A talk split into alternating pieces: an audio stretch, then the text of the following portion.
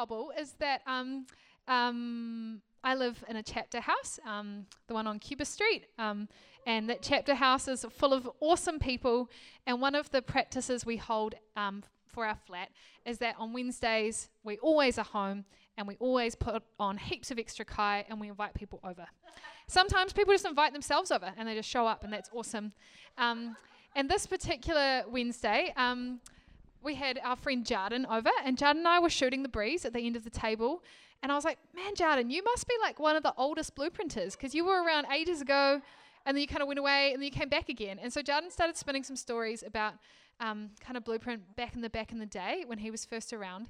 And um, I thought, kind of was thinking about it and thinking about um, the lectionary reading, which is um, the lectionary is this way that you can journey through the Bible in the course of, I think it's it every year or every couple of years? Every three years. Every three years. So they break it up into little chunks and they give you a bit of Bible to read each day, and you can journey in three years through the, the whole Bible.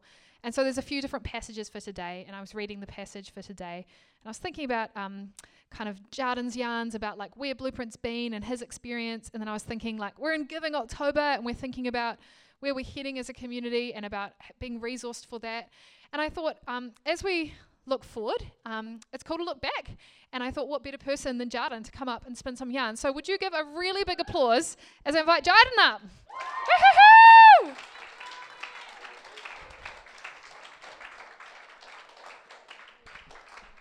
Spin us the yarns, bro. You can take your mask off. Hello. So, I started fluffing around Blueprint about 10 years ago. And um, yep. And back then there was a flat called the Goat Shed, and it was I think thir- thirteen or fourteen um, guys living in this one student flat. And every Sunday night they'd have a roast, and they'd throw a huge roast. And one Saturday night I was at a party and I met someone called Susie Harris, and she invited me over to the the next night to this big roast, and it's kind of a day like this, uh, sunny, and they were playing cricket on the road, and Scotty had a, some road cones and a and a lollipop, and he was turning traffic away on Owen Street.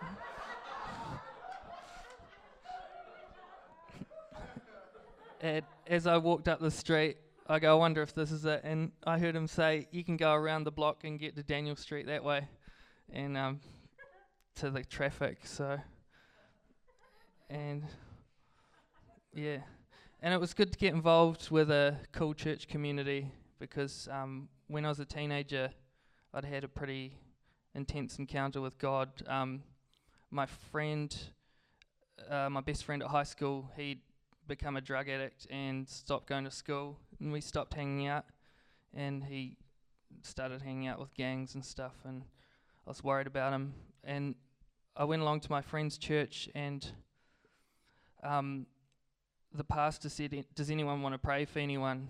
And I thought, "Oh, yeah, whatever. This probably won't work." But so we um, prayed for him, and a year later, I was cleaning out my drawers at home, and I found my school diary, and I looked through, and I thought, "I wonder what I was doing this time last year." And it said go to my friend's church, um, 3 p.m. on a Sunday, and I looked at the time and it was 3 p.m. and I thought that's funny. Um, I was, I wonder, like, yeah, and um, at that exact moment the doorbell rang and it was my friend, and he said, um, "Hey, uh, I miss you. I haven't seen you for ages. I just wanted you to know that." Um, I've cleaned my act up and I've got a job and I'm not a drug addict anymore and and it was yeah. And he had a girlfriend that was doing all his washing, so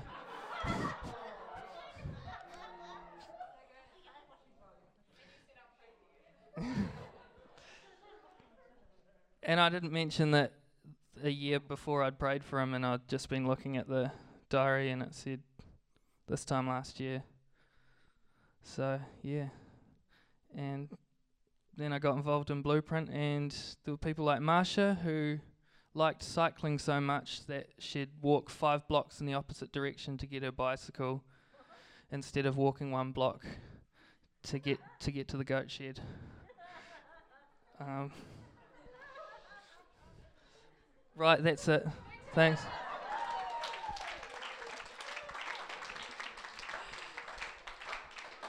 So good.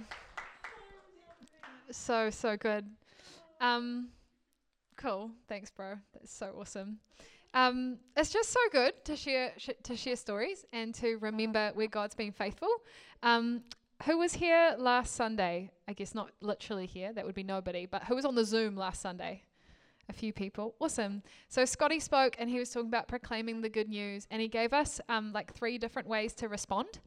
And one of those ones was to take the time to remember and to look back on a time God has been faithful um, and to really like re um, connect with that story of like, whoa, God, um, that was a, a, time and a place that you showed up. So thank you so much, Jarden, for um, yeah, modeling that and sharing that with us. It's so encouraging um, to ourselves to look back and be like, wow, yeah, that was that was a moment with God. Um, but it's also cool to share those things together. So um, yeah, just a, just an encouragement and a reminder to you yeah, if you hadn't had the chance this week to like um, take the step forward with the thing that stood out from last week around getting prayer or um, spending some time um, in scripture or spending some time kind of writing out a story of where God has met with you. Just encouragement to pick up um, that arco from last week that was laid down um, and to take that forward. And um, yeah, maybe an additional challenge for the week could be thinking about sharing that with somebody like, oh, this is what I'm journeying with um, maybe share one of those stories or something. Cool. Um, so yeah, tonight we're gonna we're gonna have this reading um, from Mark 10, um, which I'm gonna invite Tommy or Brooke or both of them maybe. Um, oh, surely um, to to read for us, just so you guys don't get heaps and heaps of my voice. So if you have a Bible with you or a Bible app, we are in Mark chapter 10 and we're starting at verse 17. Oh, shot Brookie, so good. Um, so it's just here and to the end of the section. Very small font. oh, it's the message, so the numbers are oh. sneaky. They're hiding them in this oh, bit. Yeah, yeah. But it's just this bit. Okay. Uh, it's called To Enter God's Kingdom. As he went out into the street, a man came running up, greeted him with great reverence, and asked, Good teacher, what must I do to get eternal life? Jesus said, Why are you calling me good? No one is good, only God.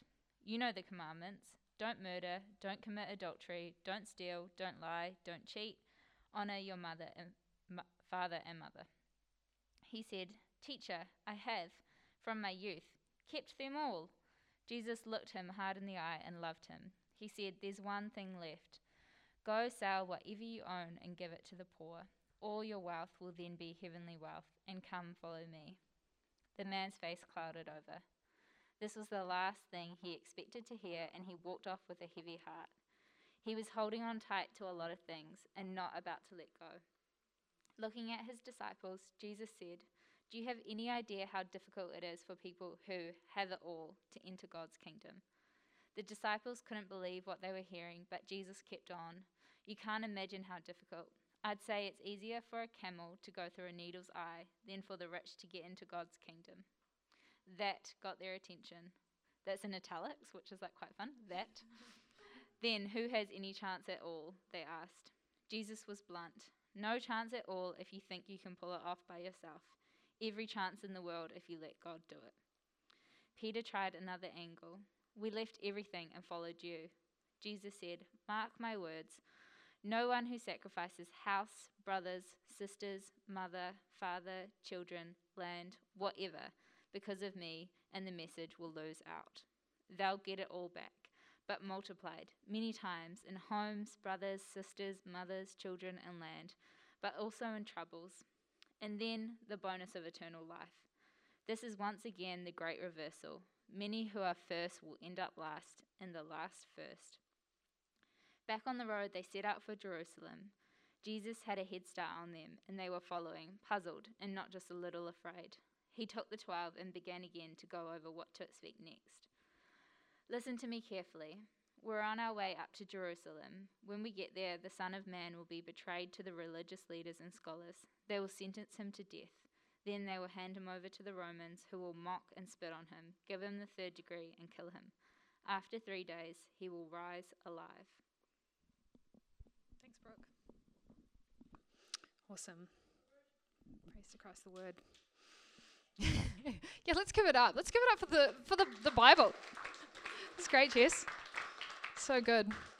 So yeah, that is that is a butty reading. So this is um, Jesus' kind of last big teaching moment before they like head imminently to Jerusalem. Um, and the disciples are still really like confused around um, like what's going on. Um, but yeah, this was our lectionary reading today, and that's the joy of the lectionary. It means you um, can't just skip over the hard bits because it's like there it is. Um, but I was reading that and I thought, oh, I actually think this is really like a timely, cool passage to explore. At least for me, um, it feels like that. And I think, um, yeah, I think there's something here for us. So I think there are there are three things we can notice in this passage. Um, the first thing is that um, this man that approaches Jesus says, "Good teacher, what must I do to get eternal life?" So this man approaches Jesus, um, wanting to know, like, what was his responsibility, kind of um, coming with the sense of, um, like, almost like I can do it. Like, what must I do? I, I kind of think I've been a good guy. I've done all these cool things. Like, almost sort of implying, like, I think I've kind of got it. Like, what must I do? But, like, you know, I've done a lot of good things. Um, we, we read um, him saying, um, Teacher, I have from my youth, I've kept them all. So this guy um, has been like really diligent, really studious in keeping God's law and following um, the rules and, and kind of ticking the boxes with God. And Jesus says to him, like, even that, um, I'm going to ask you to do this really challenging thing, which you feel like is beyond you, and then to follow me. And then the man walks away sad. And we, we don't know. Maybe Jesus meets the man again. Um, we don't know how the story ends with him. But in his explanation with the disciples, they're feeling really crestfallen about this. They're like, man, how can, how can anyone um, make it? Like, that seems like an impossible task. And Jesus says to them,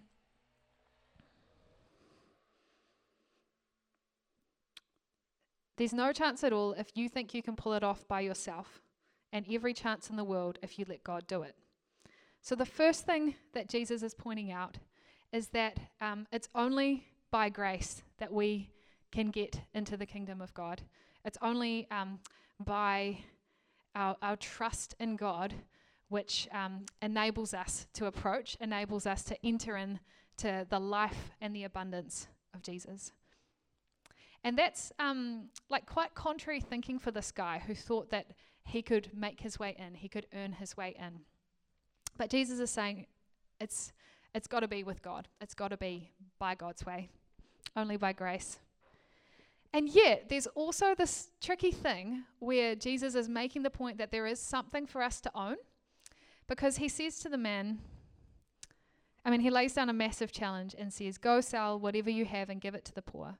All your wealth will then be heavenly wealth, and come follow me.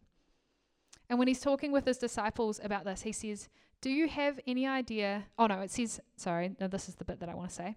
Um, this, the man thought this was the last thing he expected to hear, and he walked off with a heavy heart. He was holding on tight to a lot of things and not about to let go. And then Jesus says, Do you have any idea how hard it is for people um, to get into the kingdom when they're unwilling to let go? There's this thing of the letting go um, that is necessary. So there's there's a couple of things going on. There's the grace, but there's um, the fact that at some point we have to let go in order to receive that grace, and that that letting go sometimes is a costly letting go, and that the letting go. Um, in this case, for this man who, who sounds like had a lot of possessions, he's saying, You need to let go of those possessions and come follow me and that almost like the letting go um, and the not being entangled with um, the things that he was holding really tight to was what would liberate him to follow Jesus. And so I think for all of us, these ongoing invitations that God gives us to, to let go to things that we're holding on tight to in order for us to follow Jesus. So, first thing that's happening, it's only by grace, it's only um, by God's provision. But the second thing is there's a, a letting go we must do in order to step into God's flow of grace, and that God will highlight that to us. In this instance, with this man, it was his his riches, and we know that, um, yeah, riches and relationships and career and security are all things that can be hard for us to let go. But in in different seasons, God calls us um, to let go and to follow Him in those things. And that, um, yeah, from there we see that Jesus talks with the disciples about how they have let go of different things to follow Him. And He promises, yeah, you guys have, have given up um, your relationships with your families. They're looking different right now because you chose to follow me. Your career as fishermen is like not looking the same way it was, seeing as you haven't been out on your boats.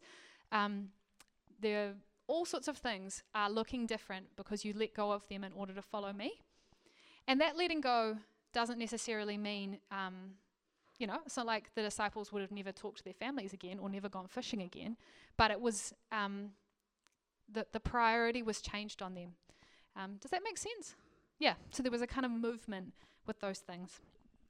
And so following Jesus is a call to radical love and to generosity is this kind of theme we see throughout this that we follow Jesus and that requires us to let go of things that we hold tight and to be open-handed. That's what I took out of this anyway reading it this morning. And what I want to share is like three little little micro stories of letting go um, that I've encountered lately, and then I want to um, turn and look at the year we've just had as a community and where I feel like God's inviting us um, as we look ahead. So, um, yeah, one story of letting go for me was um, a few years ago when I was working at the regional council, and um, I wasn't actually worshipping here at the time. I was part of another church, and um, I felt God inviting me. It was it was um, a time where I suddenly had way more money than I had had because my first job out of uni, and um, I felt God inviting me to um, let go of some of that money and to choose to tithe to that church, which was a little church out in the Hutt. And um, yeah, it was it was challenging, um, but it was also like really freeing, and I felt really grateful that um, God put that on my heart and just gave me a lot of joy in the letting go of that. So it's one story of letting go. Um, another story of letting go was one I was reflecting on briefly um, with Alicia the other day. Alicia is my lovely flatmate, and we were going for a walk and we were talking about um, relationships. And I was reflecting on a season of life where um, I, well, yeah, I was kind of reflecting on a season of life um, around the time where Max and I got together, but was also thinking about some other like times before that with other relationships. And I, it caused me to remember that um, at times I've been quite unwilling to um, let go of like romantic relationships with God, but found that really hard to trust God in that space. Um, but that in several important ways, um, I needed to like actually talk with God and be like, God, I'm gonna um, like have open ears to listen to you. you. Can you guys think of an experience where like a friend has tried to give you advice, or you get the vibe that someone wants to share something with you, but you just don't want to hear it? Anyone think of that kind of thing? That's how I felt with God. It was like, I don't want to give you the space to speak to me because I don't want to hear what you're going to say because I don't trust that what you're going to say is going to be, you know, like I just don't want to hear it. And the invitation from God was to actually let go um, in order to listen, in order to be open handed. And in the multiple kind of ways that God has walked me through that in the last 10 years. um, I have been definitely better off because of those instances, even though they were really arduous at the time. And so relationally letting go um, has been another challenge of my 20s. Um, this is like the greatest hits of Rose's 20s just right now.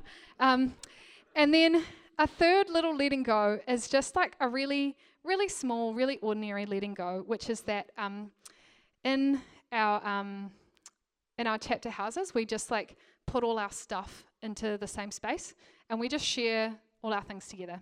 Um, do any of you guys have um, grandparents or older people you know who keep their nice stuff in a cupboard and never use it? Yeah.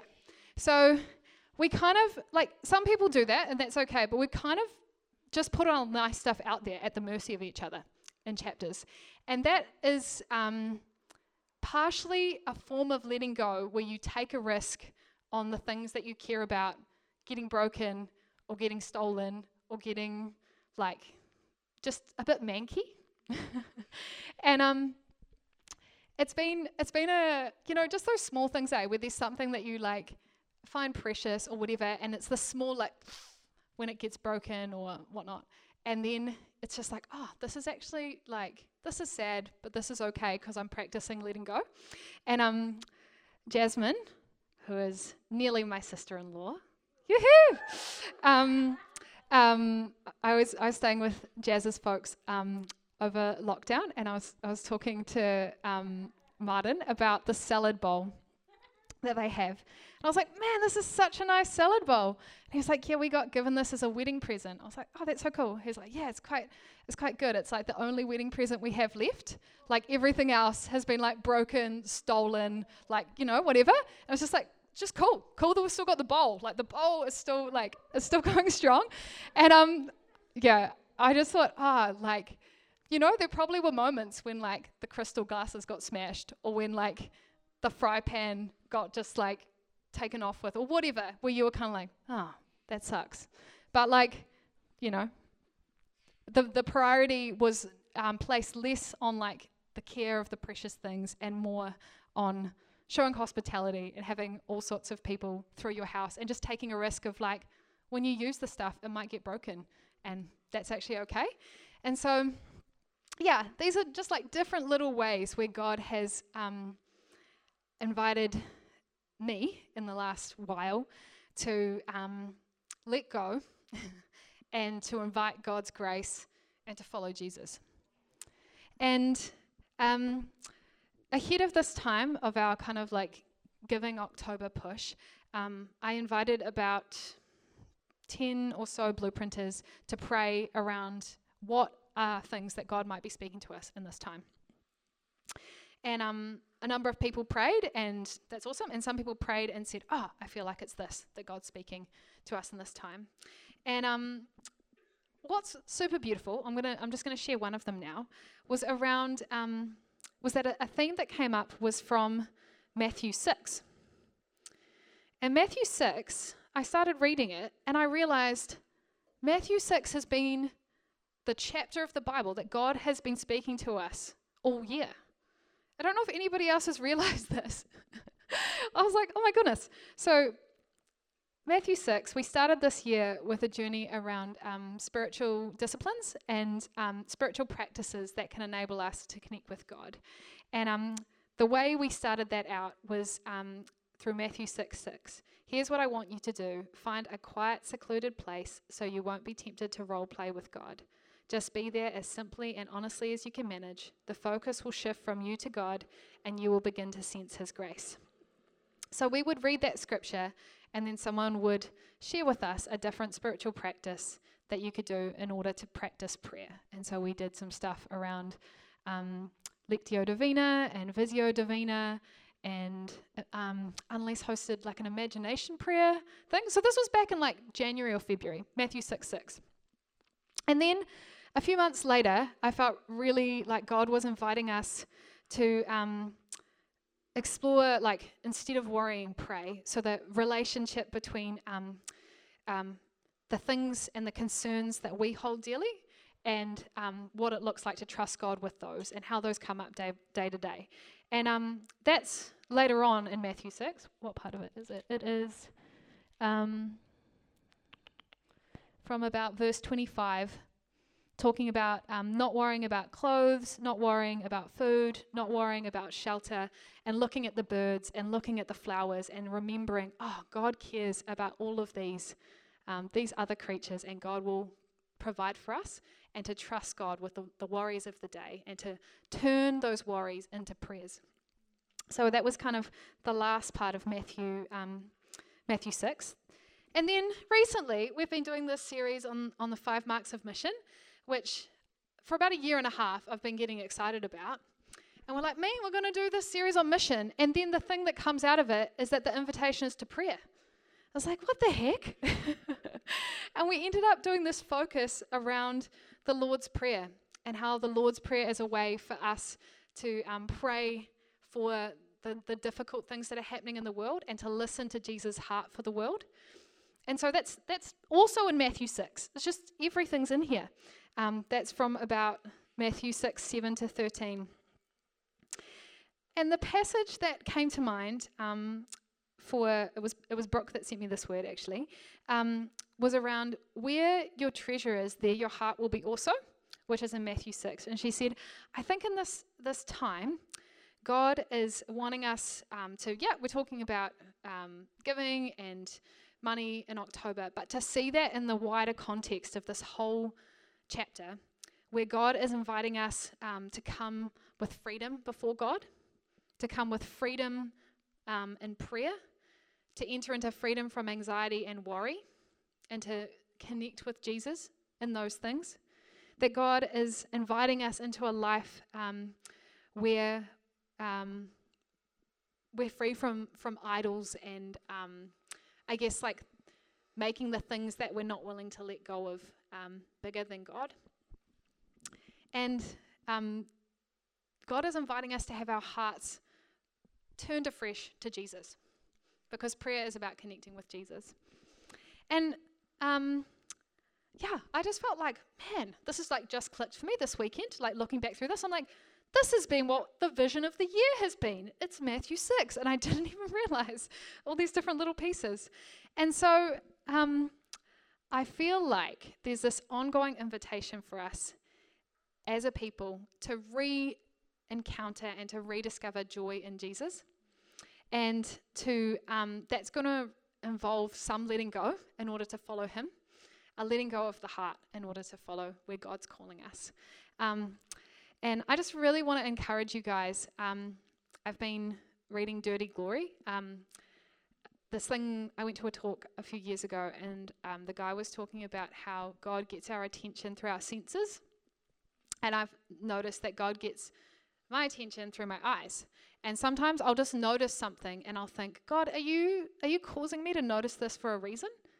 And um, I was just walking through here the other the other week, um, and I noticed Dirty Glory, and then I remembered that earlier in the year God had made me notice Dirty Glory, and I was like, I think I, I think you're trying to be like read the book. Um, and there's this book about prayer, and um, there's this beautiful part where Pete Greig is talking about how um, the the point of prayer is um, is just to, is just Jesus. Like the point is just to um, come closer to Jesus, and so I wish I'd brought the book up so I could read you the really good quote from Pete Greig, but I didn't. That's okay. You guys can just get the book out. Um, this is this is the end of my cobbled together talk for tonight. um, yeah, but I just really want to encourage you guys um, to practice prayer and to when you when you do manage to get into a space of prayer, because I think there's like an absolute battle on for our prayer lives at the moment. Like every distraction will be thrown your way to prevent you from praying. Um, when you do um, pray, pray for others that they might be able to pray um, because there is just like so much going on to distract us from that, um, that time of being face to face with Jesus, that time of um, being eye to eye with Jesus. Um, yeah. So that's what I want to say for this evening. Um, yeah, thanks.